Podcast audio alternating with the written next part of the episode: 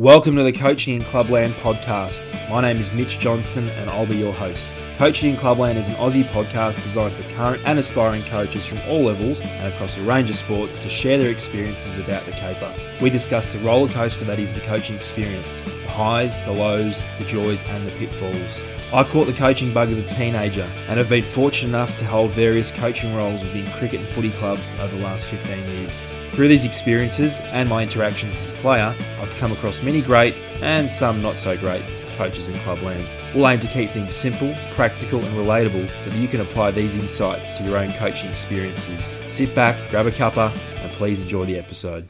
In this episode of Coaching Clubland, we speak to Chris Rogers. Buck had an amazing playing career, playing 25 Test matches for Australia and scoring five centuries at a tick under 43 as a gritty left handed opening batsman. He also featured in three Ashes series and was the leading run scorer across both teams in the back to back series in 2013. Buck's first class stats are also mind boggling, featuring 313 first class games, making over 25,000 runs, and registering 76 centuries. As well as his time with both West Australia and Victoria, he was a prolific run scorer in county cricket, plying his trade for Derbyshire, Leicestershire, Northamptonshire, Middlesex, and Somerset. Since hanging up that stinky arm guard of his for good in 2016, Buck has made waves as a coach, firstly cutting his teeth in county cricket before returning home to the role of high performance coach at the National Cricket Centre in Brisbane.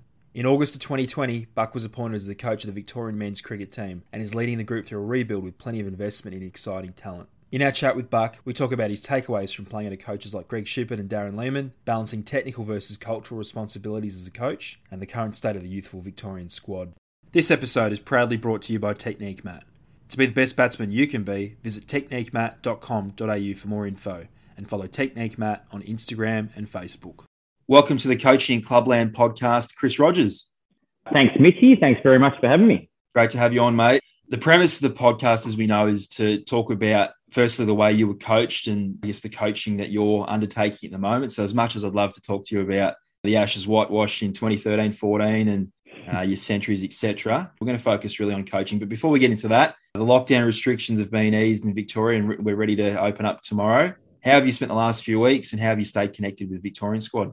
Well, we're, we're building towards our the start of our pre-season that the, the boys have coming this week to do their initial testing, and then we kick off next week. But I took the opportunity to, to have a week's annual leave at the end of uh, May uh, up in, in Queensland, and then lockdown hit. So and had two flights cancelled. So I think someone was telling me to stay up there. So um, I had a, another week up there, but there was a fair bit of connection with with the assistant coaches and, and various other people about yeah how we're going to structure out our program you know, I think it's a it's an important time for our group.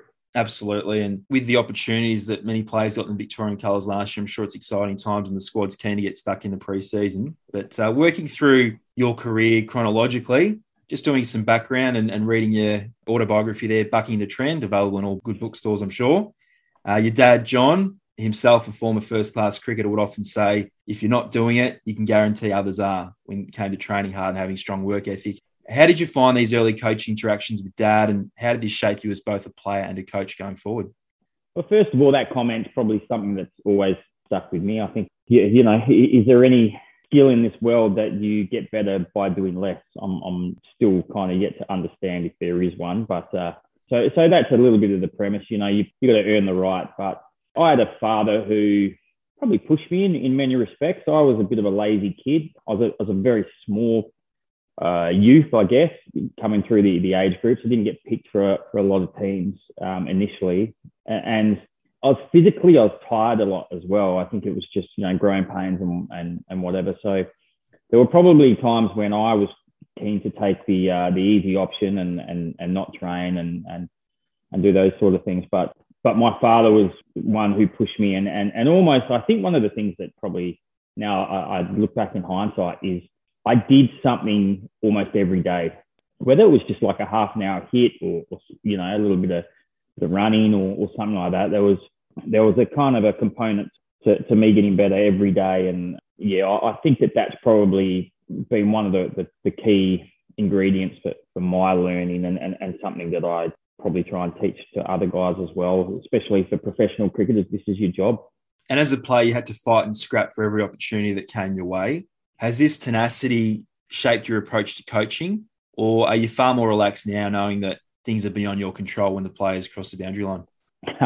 um, probably not too many coaches who are, you know, completely relaxed when when the players go out. I guess it's like the, the swimming duck. It's, it might seem calm on the outside, but inside there's there's a fair bit going on, and um, I can be a little bit similar. I guess I guess I'm probably you know conscious of that. I had a lot of coaches in my own career and probably looked at what what was the the good aspects and and the negative aspects. And and a lot of the time I think that the negative aspect came from, from coaches who were just a little bit too nervous you know and that and that um, influenced the group. So I think it's important you know how you, how you carry yourself. You know look at someone like Damien Hardwick at, at Richmond and and that kind of style is something that uh, that I really uh, admire. So um, probably how I'm trying to shape myself and my coaching and you played the bulk of your Australian domestic first class career under the likes of Wayne Clark and Greg Shipperd, two stalwarts of Australian cricket coaching.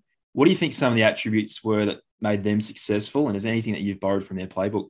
Um, I mean, they, they were very two different coaches. and this was the interesting thing. I, I, I tried to count one time. I think I had 13 or 14 first class head coaches, which I, I thought at the time was probably not many players who were playing at the time had had that many. So I had a lot of experiences to draw on. Wayne Clark was was a pretty relaxed customer. He he was more of a man manager, which was when he had the the kind of exceptional side. Mid nineties um, with Western Australia, where you had the likes of Tom Moody and Damien Martyn and Justin Langer and Brendan Julian and Simon Katich and Mike Hussey. I could go on.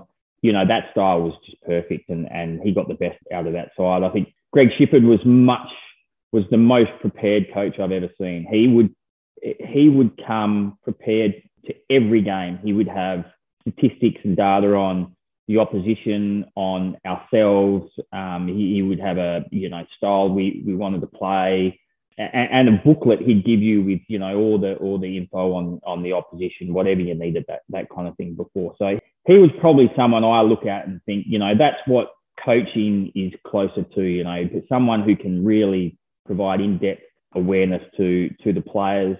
And equally, you know, he, he didn't force it on people at times. All the time, you'd get the booklet and you'd just put it to the side because you'd seen it all before. But it, it, the fact that he was always there um, providing support, I thought was was fantastic.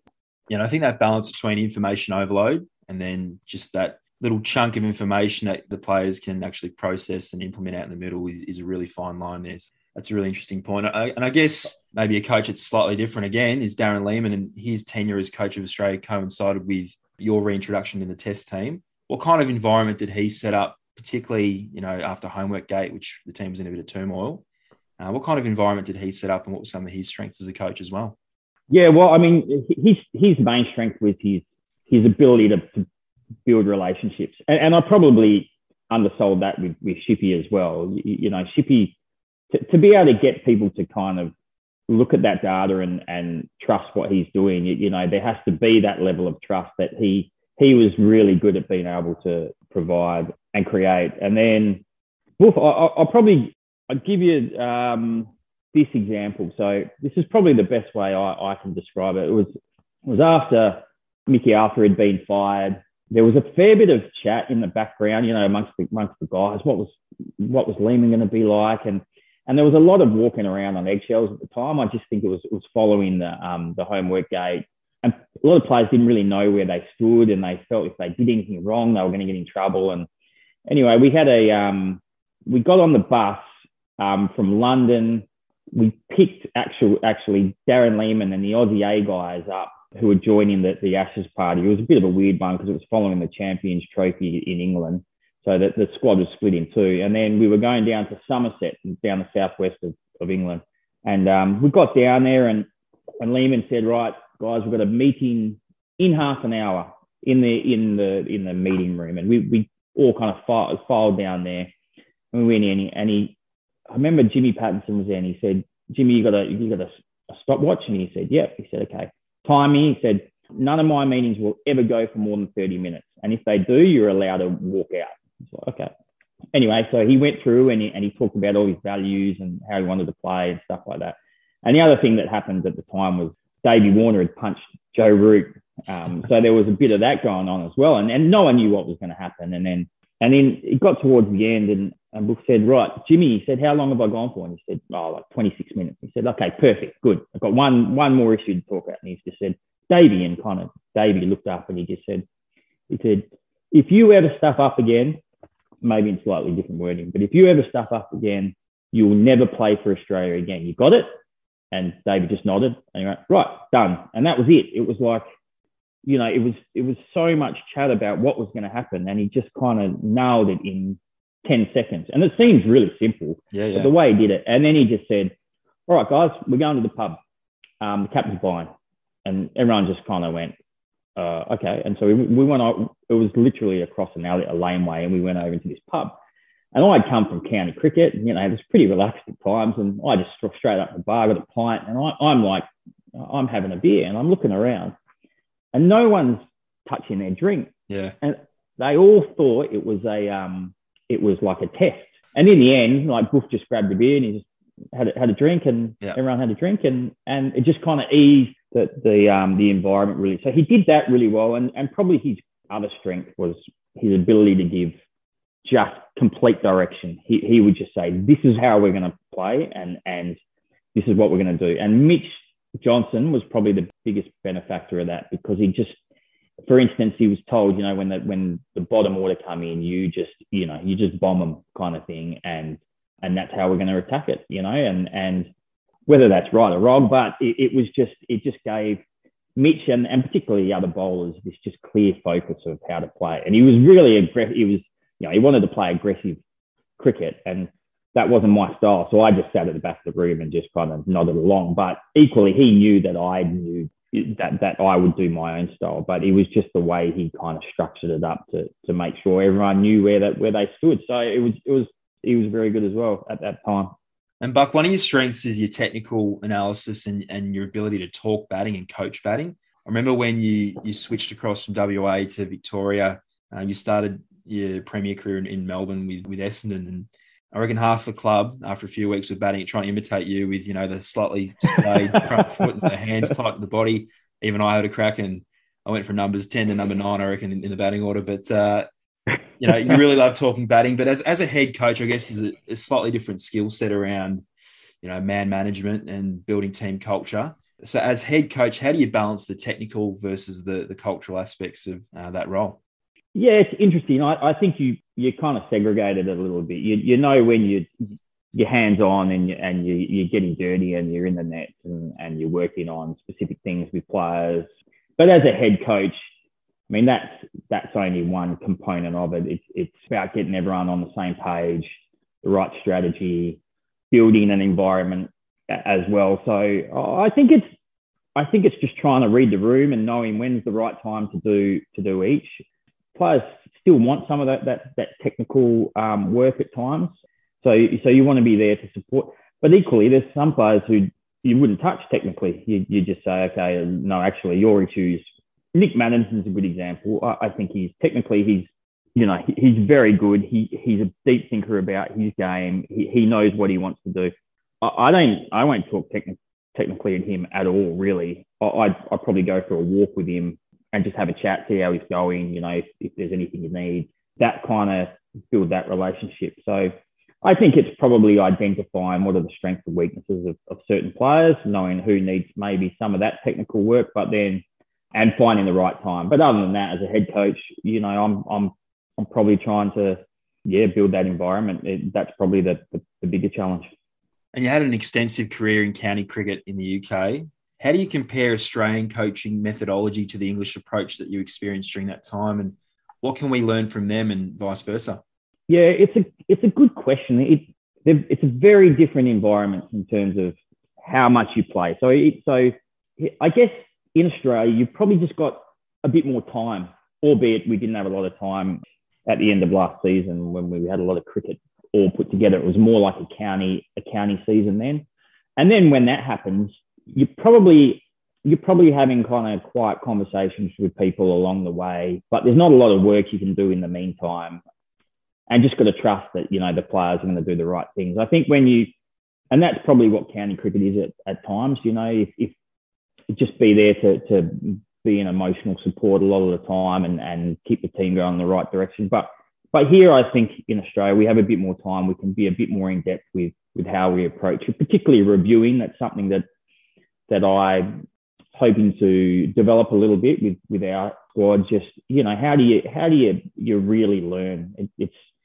it's kind of it's easy just to walk from kind of one match to the next and not really you know understand how you could get better. So we've got to find, I think, better ways to do that. With all the tech now that's available, you know, we, we should be sitting down and, and watching vision with players and, and, you know, going through the data when we can, because because there should be enough time to, to be able to do that.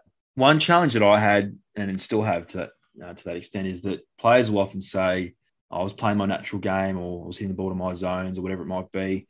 How do you respond to that sort of statement? For me, that really irks me. Um, I think you need to play to the situation, play the conditions. Um, when, when a player might suggest that to you in response to feedback you've got for them, what's your sort of initial reaction? Probably a little bit like yours, frustration. You know, it's the, it's the old thing when batsman's batting and, and you know, that the, the, captain puts two back for the hook and the bowler bowls a short ball and you, you get caught in the deep and say, well, that, that's the shot I play. Well, you're not going to go very far if that's the case. You know, you've got to be able to read the situation, weigh up, you know, what, what are the right options, that, that kind of stuff. So I think you you know you want to be able to have those conversations with players. For that to happen, you you have to build trust first. You, you know, you, it's pretty hard to walk in as a new person and and start telling players how to play. You, you know, you have to kind of ease your way into it and, and work out what's the right strategy. But equally, I don't think you want to walk past those kind of uh, little moments because you know otherwise no one's learning. Hey guys, I hope you're enjoying this episode. Just remember that if you're driving and you get in a bingle, praying, or a scrape, make sure you contact Anthony at S&J Smash Repairs for all of your insurance and private work needs. Call him on 9357 9944 or visit www.sjsmash.com.au. Alrighty, let's get back to the interview.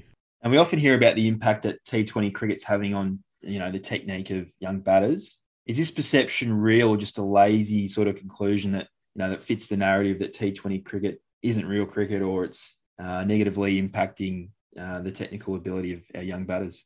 Oh no, I think it is. I, I think it's. I think it at times they're almost two different sports. You know, you've got the, and I would say one day cricket closer to four day cricket. And the reason I say that is in four day cricket, you're probably the bowler's probably trying to bowl five balls at the top of off stump. In in one day cricket, a lot of times it's about four times at the top of off stump, particularly in the first kind of 30 to 40 overs. Uh, but in T20, it might be one or two at the top of off stump, you know, that kind of stuff. So a lot of times I think the T20 is, is a very, very different sport, different swing. A lot of times I think you're working on the, the horizontal axis as opposed to the vertical axis, if that makes sense, because you're trying to hit the ball up, um, a bit more like baseball. So from there, I think that players, there's two, probably two components to that. I think players are trying to learn almost twice as much and they're not, you know, they're they're they're kind of good at both, but they're not a master of one.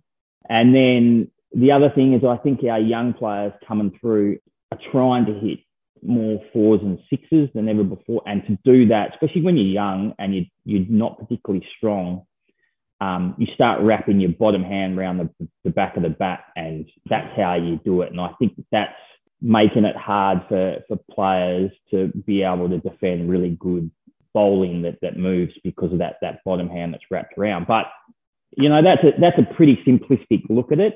But yeah, I do think, um, I do think there's a, there's a couple of components to that. And uh, that's okay. That, that just means that we have to be aware of it and find other ways to see if we can help the players. And before you picked up the Victorian uh, head coaching role, um, you were at the National Cricket Centre as the high performance coach and working with the under 19s and the 2018 World Cup as well. How did how did these experiences round you off as a coach before you embarked on the Victorian role?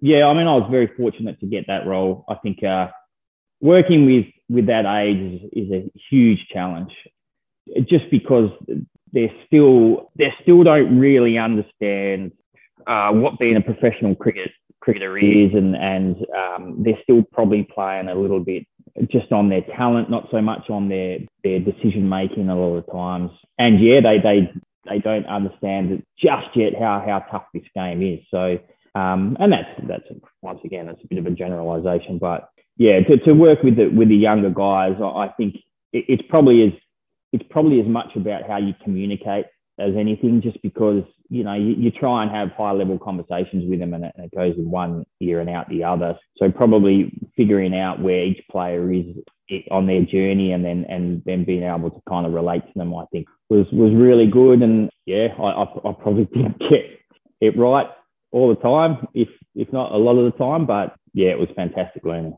And speaking of learning, the, the young Victorian squad's had a fair bit of turnover and there's lots of opportunities for younger players at the moment. What's your role at the moment in terms of fast tracking this development and converting, ideally, potential into performance?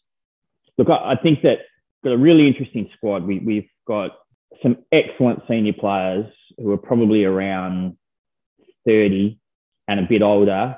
Then we have a real dearth of players kind of between 24 to 28. And then we have a huge number of players that are kind of under 23, really. So we've almost got two squads within the squad.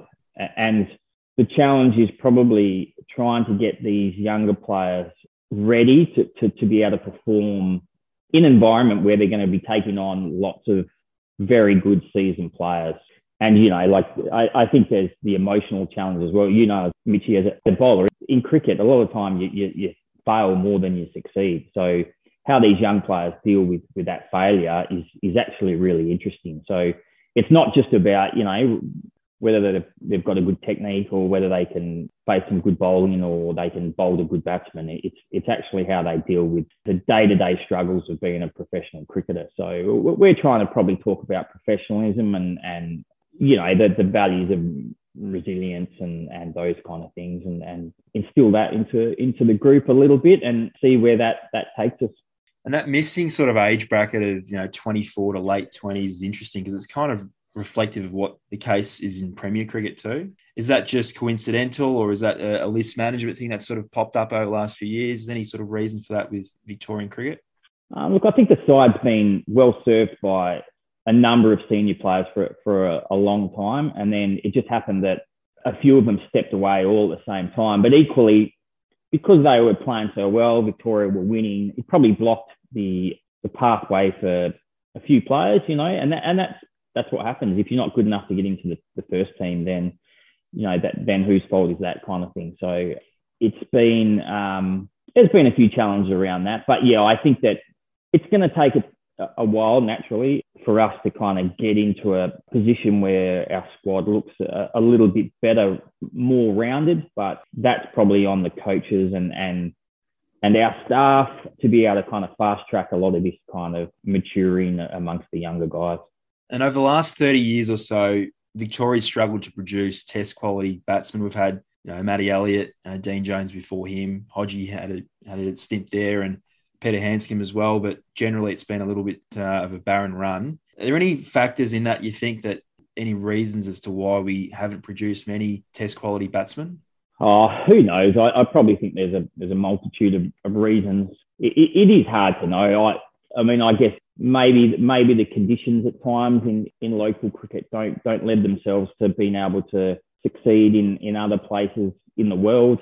That might be one reason a bit like South Australia to, to an extent, um, with those lower, slower wickets. Maybe that the cricket's not as challenging at times in the way it needs to be. There's, there's different challenges with those low, slow wickets, no doubt. But I'm just guessing now. I don't really, I don't really understand why. But equally, we've got one coming through at the moment in, in Will Pucovski.